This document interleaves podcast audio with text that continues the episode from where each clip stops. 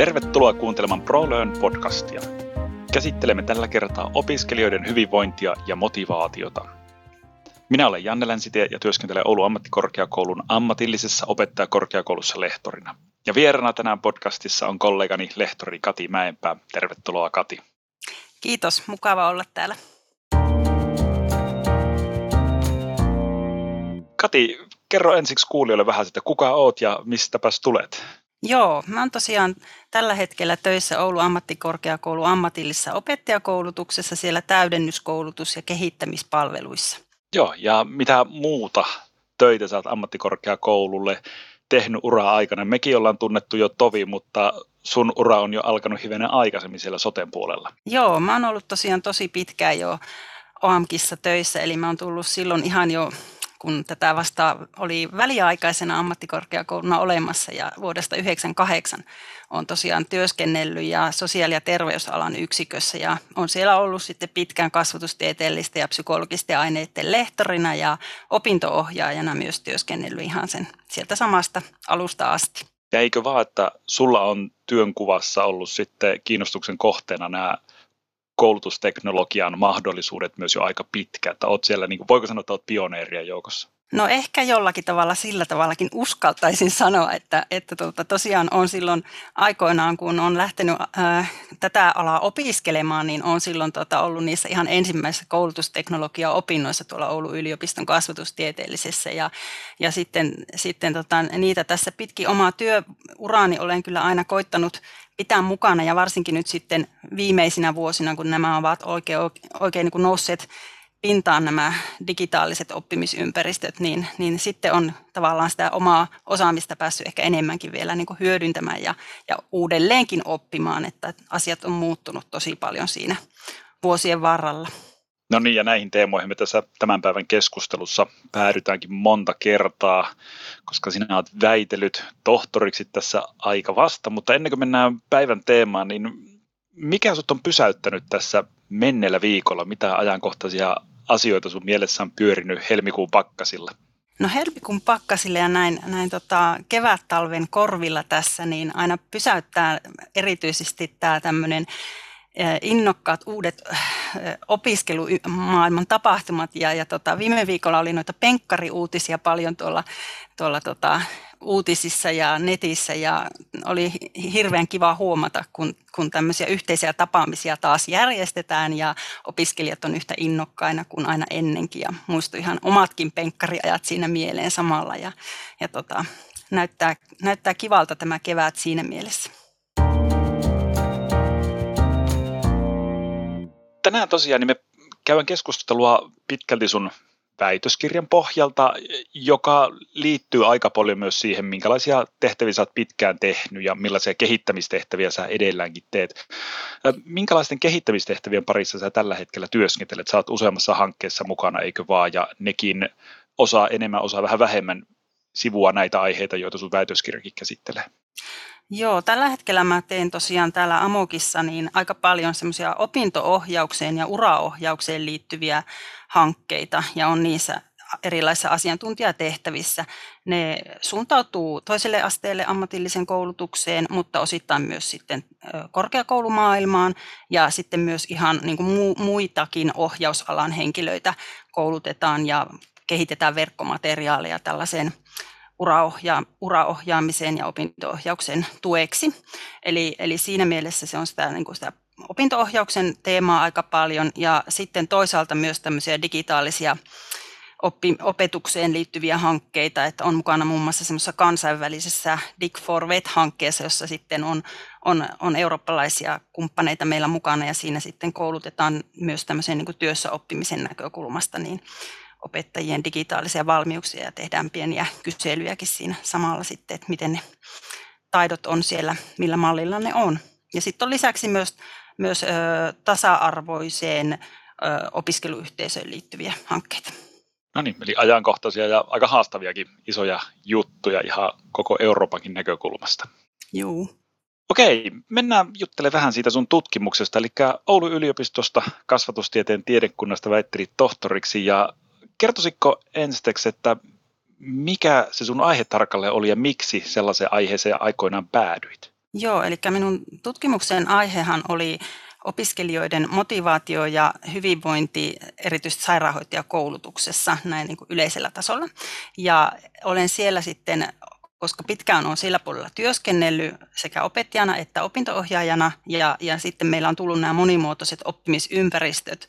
Oikeastaan silloin 2015 lähtien niin kuin virallisesti otettiin nämä monimuotomallit käyttöön ja siitä lähtien sitten toisaalta myös tarvittiin sitä tutkimustietoa siitä, että millä tavalla nyt sitten tämmöisessä aika vaativassa ammatissa, jossa vaaditaan paljon sitä semmoista läsnäoloa ja kädentaitojen oppimista, että millä tavalla tämmöiset monimuotoiset digitaaliset ympäristöt sitten pystyy vastaamaan niihin ihan EU-direktiivien säätelemien ammattitaitovaatimuksien toteutumiseen. Ja, ja tuota, tosiaankin kun itsellä oli tämä koulutusteknologian tausta ja sitten tämän oppimisen tausta ja sitten toisaalta tämän opinto-ohjauksen kautta on aina ollut tämä opiskelijoiden hyvinvointi myös semmoinen minun, minulle tärkeä asia, niin tässä oikeastaan sitten yhdistyi tässä mun tutkimuksessa nämä kaikki, eli tosiaan sitten lähdettiin, lähdettiin tutkimaan sitä, että millä tavalla opiskelijat oppii ja, ja tota, mulla oli kaksi niin kuin ryhmää, eli toinen ryhmä opiskeli täysin monimuoto-opiskelijana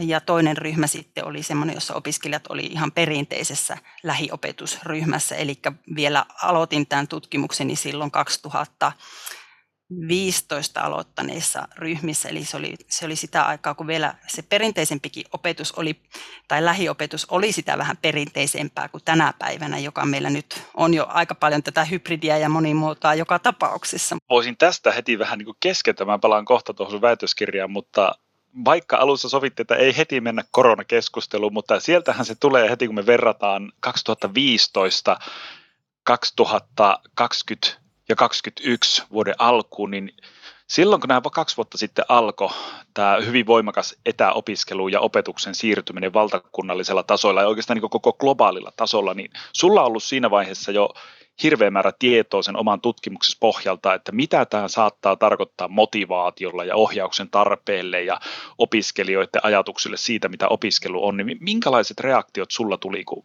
tuli tieto, että nyt siirrytään näinkin laajasti etäopiskeluun ja opetukseen?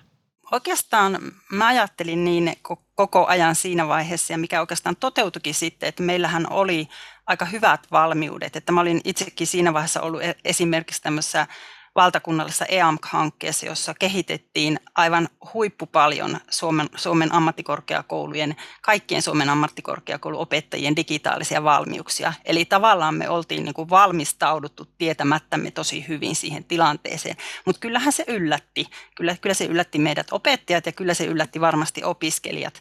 Mutta toisaalta niin kuin meillä oli myös kyllä valmiuksia, että sillä tavalla niin kuin se siirtyminen oli kumminkin ihan luonteva siihen etäopetukseen ammattikorkeakouluissa. Joo, että voisi jopa sanoa, että pahemminkin olisi voinut käydä, jos ajatellaan vaikka opetuksen ratkaisujen puolesta. Mutta sitten toisaalta, mitä ollaan nyt viime kuukausina saatu lukea siitä, että millä tavalla se on koettu se aika, ei pelkästään opiskeluaika, vaan ehkä kaikilla tavalla tämä eristäytyminen ja ehkä harrastusten rajoittuminen ja kaiken vapaa-ajan rajoittuminen, niin Onko sillä kytköstä siihen opiskelijan motivaatioon? No tässä mun tutkimuksessahan nimenomaan sitten tavallaan niin ohjautui tämä aihe sinne, sinne motivaation puolelle, että alun perin kun lähdin tekemään tutkimusta, niin mulla ei ollut hajuakaan siitä, että mihin tämä loppujen lopuksi päätyy, mutta mulla oli siinä erilaisia kysely, patteristoja ja, ja sitten tutkittiin myös kuitenkin tätä opiskelijoiden hyvinvointia, eli, eli se mittari oli siellä niin kuin mukana. Ja yllättävää oli, että siinä vaiheessa sitten kun näitä tuloksia alettiin analysoimaan, niin huomattiin, että sillä opiskelijoiden motivaation säätelyllä, eli se on vielä niin kuin astetta syve, syvälle mennään vielä sitä motivaatiosta, niin sillä oli yllättävän iso merkitys tai ihan merkitsevä merkitys siihen opiskelijoiden hyvinvointiin. Ja, ja tota, tämähän vielä niin kuin toistui, että se sitten kun tein pitkittäistutkimusta, niin se näkyy vielä sitten niin kuin samalla tavalla ne vastaukset että sitten ensimmäisen ja toisen vuoden aikana. Eli, eli se niin kuin teki sitä luotettavammaksi vielä sitä tulosta ja tietysti sitten sitten tämän suuntaista tutkimusta oli saatu ihan laajemmissakin tutkimuksissa, mutta, mutta tämän kontekstin piirissä, missä itse tutkin sitä, sitä ei ole aikaisemmin sitten tutkittu kuitenkaan. No niin, pitää ottaa tutkijaa nyt pari kysymystä taaksepäin, että saahan käsitteet selväksi. Sä, sulle tietenkin opiskelijan hyvinvointi tarkoittaa kauhean monipuolisia ja syvällisiä asioita, mutta millä lailla sä lähtisit aukaisi, että mitä se nyt tässä sun oman työn ja tutkimuksen kontekstissa tarkoittaa opiskelu hyvinvointi tai opiskelijan hyvinvointi? Hyvinvointi on hirmu laaja käsite ja sitähän voidaan tosiaan lähestyä monenlaista näkökulmasta, esimerkiksi terveyden näkökulmaa mukaan ottaa, mutta jos puhutaan niin oppimiseen liittyen ja opiskeli, opiskeluympäristöön liittyen opiskelijahyvinvoinnista, niin se on aika pitkälti määritelty ja yleisesti niin kuin käsitelty sillä tavalla, että siinä on tästä kaksi ulottuvuutta, eli opiskeluinto ja opiskeluuupumus. Eli ne on tavallaan niin kuin ne ääripäät siinä, siinä tuota opiskelijahyvinvoinnissa siellä oppimisyhteisön piirissä ja opiskelun piirissä. Ja tämä opiskeluinto, niin se on sitä semmoista niin kuin sitoutumista ja tarmokkuutta, energisyyttä ja oppimisen mielekkyyden kokemusta ja, ja tämmöistä niin kuin uppoutumisen tilaa parhaimmillaan. Ja sitten taas se opiskeluuupumus, niin siellä on sitten sen tapaisia tunteita ja, ja tilanteita, jotka johtaa niin kuin kyynistymiseen. Opiskelu, opiskelija menettää enemmän niin kuin merkitystä siihen opintoihin ja toisaalta sitten tämmöistä uupumusasteista väsymystä, joka ei lähde niin kuin lepäämällä tai mm, muilla tämmöisillä keveillä to- toimilla, vaan se niin kuin jatkuu. Ja, ja, ja tota, varsinkin, varsinkin sitten nämä piirteet, niin tällä, tällä hetkellä korkeakouluopinnoissa, niin nehän on olleet aika huolestuttavasti ylöspäin nousussa mikä sun käsitys on, että kuinka hyvin näistä asioista tiedetään, jos puhutaan vaikka korkeakouluopiskelijoiden opettajista ja ohjaajista, niin kuinka hyvin näistä asioista ollaan henkilökunnan joukossa perillä? No kyllä mä uskon, että tätä tietämystä on, että, että tota, me ollaan huolissaan siitä, että mi, miksi opiskelijoiden hyvinvointi on heikentynyt tai miksi se on ollut pitkään jo heikko ja miksi se on vielä niin kuin noussut tässä viime aikoina. No tietenkin korona on tehnyt sen ihan, ihan selväksi, että tietenkin se on vaikuttanut, mutta se ei ole pelkästään koronan niin kuin aikaan saamaan, koska nämä tulokset oli ihan samansuuntaiset jo ennen tätä aikaa. Ja tota, toisaalta niin kuin, niihin syihin ei ihan hirveästi ole, ole tota, vielä tutkimuksessakaan menty, ja varsinkin niin kuin tämän pedagogisen ja niin kuin oppimisen näkökulmasta näitä asioita ei, ei ihan hirveän paljon ole kuitenkaan tutkittu, että, että siinä mielessä niin kuin, mitä itsekin ajattelen tämän oman tutkimuksen näkökulmasta, että oli tosi mielenkiintoista saada tuloksia sieltä, että tämmöisellä motivaation säätelyllä sitten onkin yhteys siihen opiskelijoiden hyvinvointiin. Ja jos me niin pystytään sitä motivaation säätelyä opettajina ja ohjaajina edesauttamaan ja vahvistamaan, niin sillä voikin olla sitten myös sitä hyvinvointia parantava vaikutus. Eli totta, niin, siinä mielessä niin kuin näitä keinoja vielä kyllä kaivataan. Joo, ja tämä on niin kuin ihan varmaan yleistiedonkin pohjalta aika tärkeä tieto, että ei laiteta kaikkea heti ensikädeltä koronan syyksi, vaan huomata, että täällä on asioita, jotka on nykyaikaisen opiskelu- tai opetuskulttuurin parissa ollut kuplimassa pinnan alla jo vuosia, että ne ehkä kärjissy tässä viimeisen kahden vuoden aikana, mutta ei ollut tämän pandemian ajan ilmiöitä sinänsä, että ne kaikki voitaisiin automaattisesti johtaa, että tästä se nyt johtuu, että opiskelijoilla on raskasta ja siellä uuvutaan herkemmin kuin ennen, vaan kyse on pitempiaikaisesta ilmiöstä. Ja... No, mä kysyin äsken, että tunnistaako henkilökunta ja opettajat tämän opiskelijan hyvinvoinnin merkityksen, mistä on kyse, mutta entäs sitten korkeakouluopiskelijat, onko ilmiö sun käsityksen mukaan heidän parissa tunnettu? Tietää, osataanko siellä jopa odottaa sitä uupumusta tai tarvetta pystyä säätelemään motivaatiota? Millä tavalla opiskelijat sitten on tietoisia tästä omasta hyvinvoinnista ja mahdollisista siihen liittyvistä haasteista?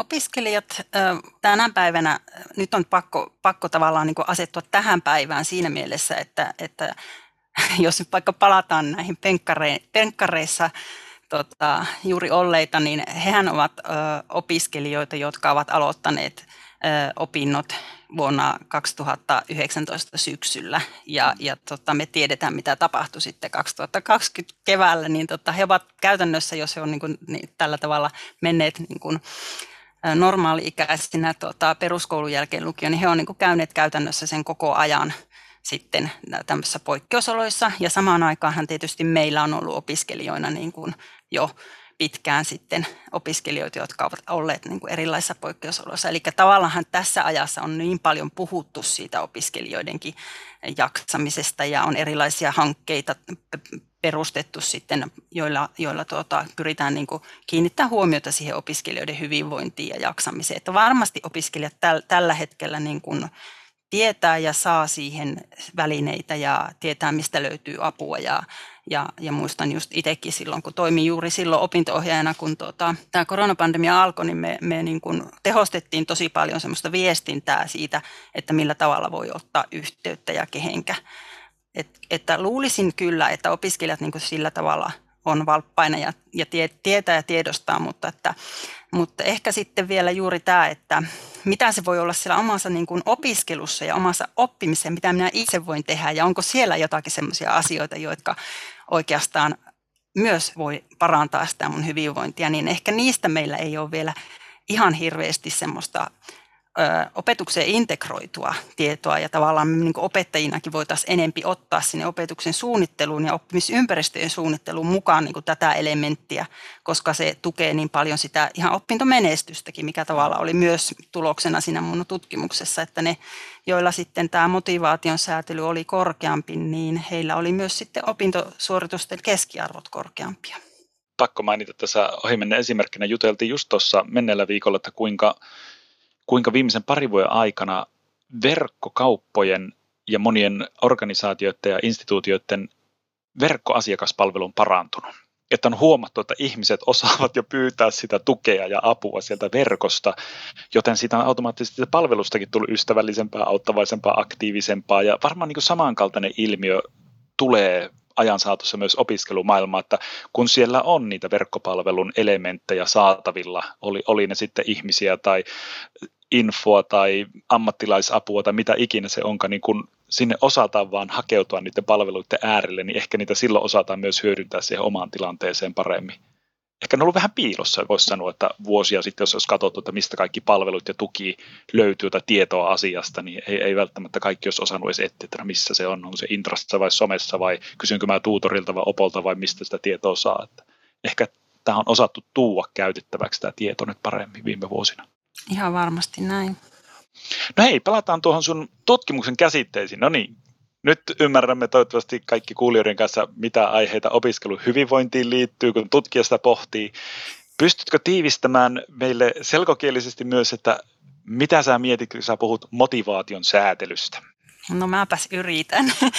Et tota niin, mm, no motivaatio on ehkä tutumpi termi kaikille, eli se motivaatio on ikään kuin tämmöinen käynnistävä voima, jolla me innostutaan tekemään jotakin tai kiinnostutaan jostakin asiasta ja, ja me tarvitaan motivaatiota, jotta meidän oppiminen niin kuin lähtee käyntiin. Eli se on yksi tärkeä elementti siinä oppimisessa. Ja se sitten myös pitäisi pysyä yllä se motivaatio. Että voihan olla niin, että sä aloitat vaikka jonkun kiva harrastuksen ja sulla on hirveän suuri motivaatio siihen. No, sä vaikka saatat mennäkin johonkin kurssille vaikka oppimaan uutta kieltä tai näin, mutta jostain syystä se homma jääkin sitten kesken. Tai tulee joku notkaus ja sitten sä, että no en nyt sitten jatkakaan tai ja, ja tota, tulee haasteita, tulee paljon tehtäviä, jotka kuormittaa tai jotain muuta ja sitten se alkaakin, se motivaatio niin kuin laskee. Niin mitä sitten?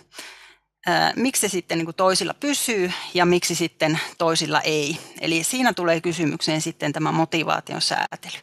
Eli, eli tota niin, vaikka sulla niin kuin olisi sitä motivaatiota, niin se ei automaattisesti pysy yllä, ellei sä niin kuin myös tietoisesti sitten sitä ylläpidä niin kuin lähtökohtaisesti se ei aina pysy.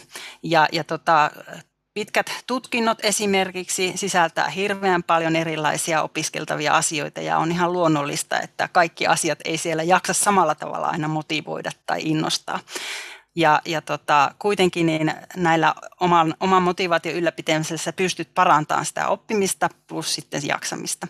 Ja si, siihen sitten näihin motivaation ylläpitämiseen ja, ja tota vahvistamiseen pystyy hyödyntämään erilaisia strategioita. Ja nämä on sitten nimeltään motivaation säätelystrategioita, joita on tosi paljon. Ja tässä minun tutkimuksessa tuli muutamia sitten semmoisia keskeisiä esille, joita esimerkiksi nyt sitten sairaanhoitajaopintojen aikana niin erityisesti opiskelijat hyödynsi ja joita joita me nyt niin kuin voitaisiin enempi vielä huomioida sitten sinne opetukseenkin, niin me saataisiin sitten niitä sitä motivaatiota pysymään hyvin, hyvänä ja kyllä ehkä ihan muuallekin opintoihin kuin pelkästään terveysalaopintoihin, niin nämä on aika yleisiä. Onko nämä säädeltävät tekijät sellaisia, että ne on, vaatiiko ne opettajan tai ohjaaja vai onko ne sellaisia, että opiskelijat pystyvät itse säätelemään sitä omaa motivaatiota vai molempia, minkälaisista, voitko sanoa esimerkkiä, minkälaisista asioista on kyse? Joo, eli molempia, eli sekä opiskelijan itse, mutta myös siihen oppimisympäristöön liittyviä tekijöitä on olemassa. Että esimerkiksi opiskelija itse liittyvistä, niin erityisesti tämmöiset niin kuin omaa pystyvyysuskoa vahvistavat ajatukset ja, ja sen oman o, toiminnan niin kuin, luottaminen siihen, että siitä selviää ja on ennenkin selvinnyt tai, tai saa kannustusta ja palautetta sille omalle pärjäämiselle, niin sen tyyppisillä asioilla vahvistetaan sitä minäpystyvyysuskoa, joka on niin yksi tosi tärkeä tässä motivaatiosäätelyssä, että, että uskoo siihen, että siitä selviää. Ja sitten, sitten on myös tämmöiset niin emotioiden säätelyyn liittyvät tekijät, eli, eli minkälaisia keinoja siinä sitten käyttää, jos, jos tota, kohtaa vaikka tilanteita, joissa joku tilanne on vaikka hirveän kuormittava, se on tuolla terveysalaopinnoissa hyvinkin yleistä, että siellä saattaa nähdä tosi, tosi vaikeita potilastilanteita esimerkiksi, jotka sitten saattaa niin kuin vaikuttaa ihan omaan tunne elämään tai sitten opiskelijat muuten, muutenkin kokee paljon kuormittavuutta, niin tota, sitten voi ne omat voimavarat niin olla välillä koetuksella, niin semmoisessa tilanteessa esimerkiksi toisten kannustavalla palautteella tai tämmöisten kokemusten jakamisella ja vertaisryhmillä on sitten oppimisympäristön näkökulmasta niin hirveän iso merkitys, että se motivaatio sitten niin kuin pysyy parempana. Ja näitä on tosiaan paljon näitä tekijöitä. Omat tavoitteet ja sitten taas myös ne, mitä tota, opetukseen, minkälaisia tavoitteita asetetaan, kuinka hyödyllisiksi opiskelija ne kokee ja arvokkaiksi ja mielekkäiksi.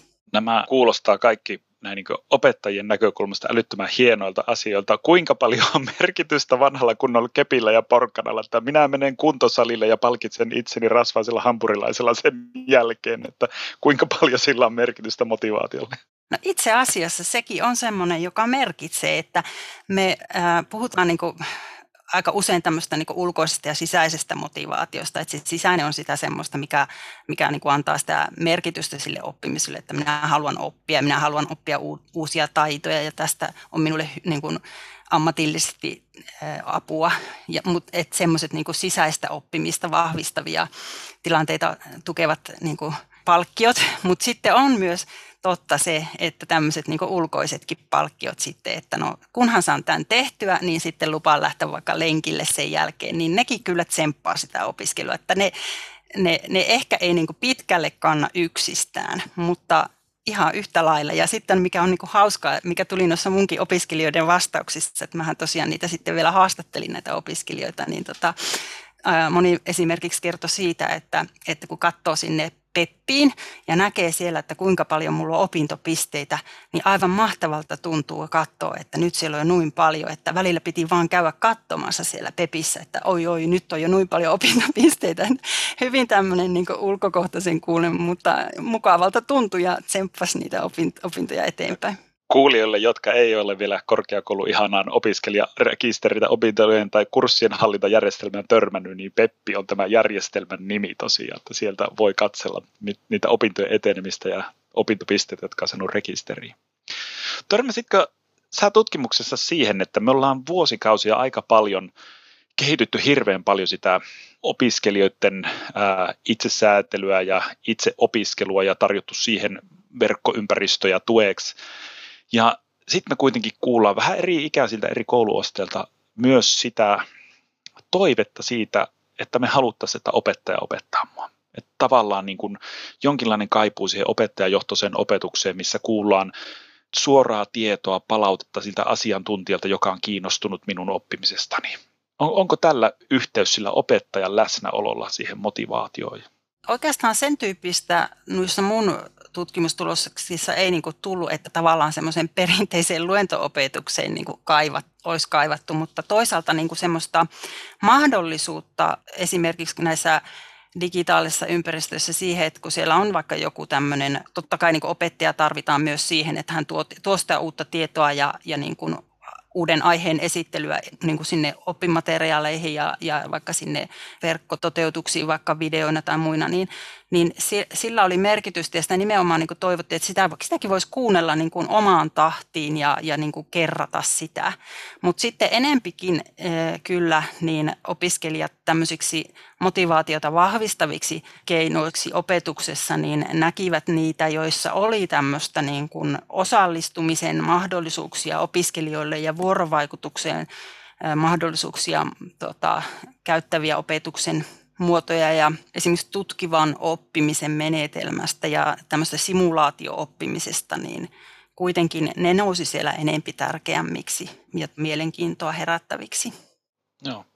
Törmäsitkö tutkimusmateriaalia ja sun omaa aineistoa penkoessasi johonkin sellaiseen, mikä, mikä yllätti sut tutkijana ja ehkä haasto jotakin, mikä poikkesi sitä opettajan tai ohjaajan arkisesta arkitiedosta?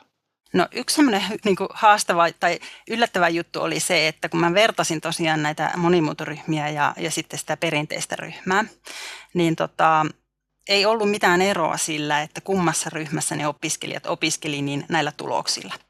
Eli tavallaan niin kuin sai vahvistusta itse sillä, että me ollaan ihan oikealla tiellä, kun meillä ollaan lähdetty näitä digitaalisia ympäristöjä kehittämään. Eli opiskelijat oppii yhtä hyvin. On niin kuin jopa monet opiskelijat sitä, jotka oli tässä monimuotoryhmässä sanoa, että, että joka luulee tai ajattelee niin, että, että täällä jos jotenkin verkkokursseilla opiskellaan niin kuin pintapuolisemmin tai käydään jotenkin kirjekursseilla tai ei opita oikein näitä asioita muuta kuin siellä koulun penkillä istumalla, niin tota, sen tavallaan näkemyksen sain kyllä kumottua siinä. Ja, ja tota, jopa niinkin sitten tavallaan, että itsestäkin tuntui, että ei sillä ole niin kuin merkitystä, että minkälainen se oppimisympäristön sinänsä muoto on, enemminkin sillä, että mitä se on se pedagogiikka sitten siellä, miten sitä toteutetaan, niin kuin, että se ainakin tuli itselle semmoisena hyvin vahvana näkemyksenä sieltä tuloksista. Joo. Jos lähtisit tämän hetken aloittaville sun ammatillisen alan opiskelijoille kertomaan sun tutkimuksista se keskeisiä tuloksia ja johtopäätöksiä niin opiskelijan näkökulmasta, että mikä oikeasti on sellaista tietoa, mikä uusia korkeakouluopiskelijoita voisi hyödyntää, niin mitä kertoisit heille sun löydöksistä? Kyllä mä niin kuin kertoisin siitä, että, että omaa oppimistaan voi tietoisesti kehittää. Oppimisen taidot on sellaisia, joita voi oppia ja, ja tota, niin kuin näihin erilaisiin tekniikoihin kyllä ohjaisin ja, ja harjoittelutaisin opiskelijoita niihin, että millä tavalla sitä omaa opiskelua ja oppimisen taitoja voi kehittää. Et niin kuin ainakin sen tekisin kyllä. Ja nyt kun sanotaan, että ainakin ammattikorkeakoulu ja ammatillisen toisen asteen opettajan työ on enemmän ja enemmän ohjaustyötä, että siinä on paljon enemmän sitä yksilöohjausta, pienryhmäohjausta, neuvontatyötä, eikä pelkästään sitä perinteistä asiantuntijaluennoitsijan tai kurssivetäjän työtä, niin mitä sanoisit sitten korkeakoulun tai ammatillisen puolen opettajille ohjaajille vinkiksi perustuen sun omiin tutkimuksiin? No melkein niin kuin samanlaisen vastauksen kuin opiskelijoille, mutta tietenkin sieltä opettajan näkökulmasta, että jotta opettajana voi, voisi tukea parhaiten sitä opiskelijoiden oppimisen itsesäätelyä ja sitten tätä motivaation säätelyä, joka taas sitten vaikuttaa siihen hyvinvointiinkin, niin täytyy itse ensin niin kuin perehtyä siihen näihin uusimpiin oppimiskäsityksiin ja, ja mitä se oppimisen sääteleminen tarkoittaa ja ymmärtää se, että millä tavalla sen oman opetussuunnitelmansa voi rakentaa niin, jotta se tukee ja kannattelee sitä, sitä opiskelijan oppimisen säätelyä siellä pitkin sitä oppimisprosessia. Ja, ja tota, sitten kun on itse niin kun ymmärtänyt ja sisäistänyt sen, ja, niin, niin sitten tavallaan voi myös siellä omassa opetuksessaan niin kuin toteuttaa sitten näitä tapoja, joilla sitten voi kannustaa ja kehittää sitä oppimista. Kati, mä olen säästänyt vaikeamman kysymyksen nyt väitöskirjatutkijalle viimeiseksi tai väitelleelle viimeiseksi. Miten ihmeessä sinä, hyvä ihminen, olet pitänyt motivaatiosi yllä ja säädellyt sitä tämän tutkimusprosessin aikana? Onko sulla mennyt satoja kiloja Fatseri sinistä siinä, että jokaisen kirjoitetun lauseen jälkeen on palkittu itse, vai millä tavalla sä oot niin opetustyön lomassa pitänyt sitä omaa motivaatiotasi yllä tutkia ja saattaa prosessi loppuun asti? Ehkä muutaman kerran saatoin naurahtaa, että, että tässä paraskin motivaation säätelyn tutkija, kun itselläkin välillä, välillähän se kysyy kyllä luonnetta tämmöinen viiden vuoden tutkimusprojekti, mutta lähtökohtaisesti niin aihe on ollut mulle alusta asti semmoinen, joka, jonka mä oon itse valinnut. Eli mulla on ollut hirveä iso mielenkiinto, joka ei ole niin loppunut. Ja sitten myöskin se, että se on liittynyt tähän minun työhöni, joka on tavallaan niin koko ajan sitten ollut sillä tavalla hirveän hyödyllistä, että siitä on saanut itselle niin paljon välineitä siihen työhönsä. Mutta että kyllähän siihen on sitten niin auttanut myös se, että on ollut itsellä sitten muutakin vastapainoa sitten, että välillä välillä pitänyt ihan panna läppäri kiinni ja sitten lähteä tuonne luontoon ja katselemaan vähän horisonttia merenrannalle. Hei, ja me laitetaan tuonne podcastin tietoihin linkki sun väitöskirjaa, eli sehän löytyy tosiaan sieltä Oulun yliopistosivulta, sen pääsee lukemaan verkossa. Mutta me ei lopeteta vielä keskustelua tähän, vaan me lopussa jutellaan vielä top kolme koulutusmaailman asioista, joista sinä toivoisit, että ihmiset ää, lukevat enemmän, perehtyvät niihin tai jollain tavalla ottavat niistä selvää. Ja ykkönen niistä on oppimistieteet. Miksi olit valinnut sen? Joo, oppimistieteet on semmoinen, jota kansainvälisesti jo puhutaan learning science aika paljon, mutta meillä Suomessa se on oikeastaan nyt vasta niin kuin vakiintunut tänne ja meillähän on nyt ihan, ihan tota, Oulussa itse asiassa alkamassa tähän ensi syksynä niin kuin maisteritaso johtavat opinnotkin tuolla Oulun yliopistossa. Ja, ja tota niin, tämä on semmoinen tieteenala, jossa niin kuin nimenomaan monitieteisesti tutkitaan oppimisen ja teknologian kautta sitä, että millä tavalla niin kuin ihmisen älykästä toimintaa voidaan kehittää ja, ja, ja tutkia. Eli tämmöistä ihmistieteistä, ihmiskeskeistä tutkimusperustaista teknologian hyödyntämistä ja se on hirveän mielenkiintoista, kun tämä on tavallaan aika uutta meillä, niin sitä seuraisin ehdottomasti. Okei. Okay. Ja niin, ja varsinkin koska nyt ajatellaan minkälaiseksi oppiminen ja opiskelu on mennyt, niin koko ajan syntyy uusia tapoja ottaa asioita haltuun ja varsinkin verkon ja VR ja AR ja kaikkien teknologian kautta tulee oppimisen muotoja, jotka tavallaan toisella ehkä jopa niin haastaa sen, että miten on opittu oppimaan vuosien saatossa. Että se on mielenkiintoista nähdä, että mitä kaikkea sieltä avautuukaan. Niin ja sitten se on jotenkin melkein ammatti kuin ammatti, niin tänä päivänä on sitten tavallaan semmoista, jossa sä joudut sitä oppimista niin kuin koko ajan, tai sitten se on se työntekeminen on sitä oppimista koko ajan uusien ja uuden asioiden ottamista oppimista. haltuun niin. aivan, oli, oli mikä tahansa työtä ammatti kyseessä. No toinen asia, jonka pistit asiasanaksi, oli hyvinvointitutkimus. Joo, toisena on sitten tosiaan hyvinvointitutkimus, että paljon esimerkiksi puhutaan tänä päivänä tämmöisestä niin kuin aivoterveydestä ja, ja toisaalta jostain aivosumusta ja kaikesta tähän liittyvästä, niin tämä on myös semmoinen, joka liittyy hyvin paljon oppimiseen ja siihen ihmisten jaksamiseen ja hyvinvointiin, että ihan sekä lääketieteen että, että psykologian että kasvatustieteen ja neurotieteiden näkökulmasta, niin ollaan niin kuin lähestytty näissä näkökulmissa ja millä tavalla esimerkiksi sitten erilaisilla keinoilla voidaan niin kuin tukea sitä meidän jaksamista sekä opiskelijana että työssä erilaisilla keinoilla, niin sieltä on tosi mielenkiintoisia juttuja tältä puolelta myös, joita opettajana kannattaa seurata. Kyllä, ja aika paljon puhutaan siitä, että jos enemmän tätä hyvinvointia tuettaisiin, niin ei menisi niin paljon rahaa siihen pahoinvoinnin korjaamiseen. Että Nimenomaan. Pitäisi keikauttaa sille puolelle tätä tasapainoa. Kolmas asia sana, jonka vinkkasit, oli tuolta AMK-maailmasta Arenen suositukset. Joo, nämä on tullut tässä ihan vasta nämä Arenen, eli ammattikorkeakoulun rehtorineuvoston suositukset ammattikorkeakoulujen yhteiseksi kompetensseiksi. Ja siellä on tota useita eri kompetenssialueita, jotka niin kuin meillä on tähänkin asti ollut, että et mitkä on niitä yhteisiä ja sitten on niitä koulutusalakohtaisia, mutta nämä yhteiset on mielenkiintoisia siinä mielessä, että siellä esimerkiksi tämä oppimaan oppiminen on, taitaa olla lueteltuna ihan ensimmäisenä. Eli sitä meidän täytyisi sisällyttää nyt sitten näihin ammattikorkeakoulututkintoihin. Ja, ja tota, ne on kyllä se, se on semmoinen opas tai, tai suositusartikkeli, joka kannattaa kyllä lukea. Ja mielelläni ja mielenkiinnolla sitä kyllä itsekin sitten seuraa, että millä tavalla me niin kuin saadaan se elämää oikeasti sitten näihin meidän tutkintoihin ja koulutusmaailmaan ja sitten niin kuin tulevaisuuden ammattilaisten niin kuin kompetensseiksi entistä paremmin. Kati, kiitokset mielenkiintoisesta keskustelusta. Tämä on aihe, joka tulee meitä opetusalalla toimivia kiinnostaa vielä varmaan ikuisuudet eteenpäin. Kiitoksia paljon, että tulit mukaan. Kiitokset sinulle.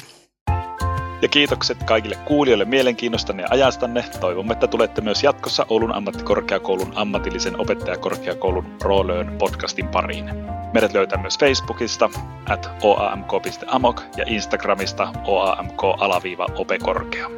Roolöön podcast on Oulun ammattikorkeakoulun ammatillisen opettajakorkeakoulun tuottama podcast.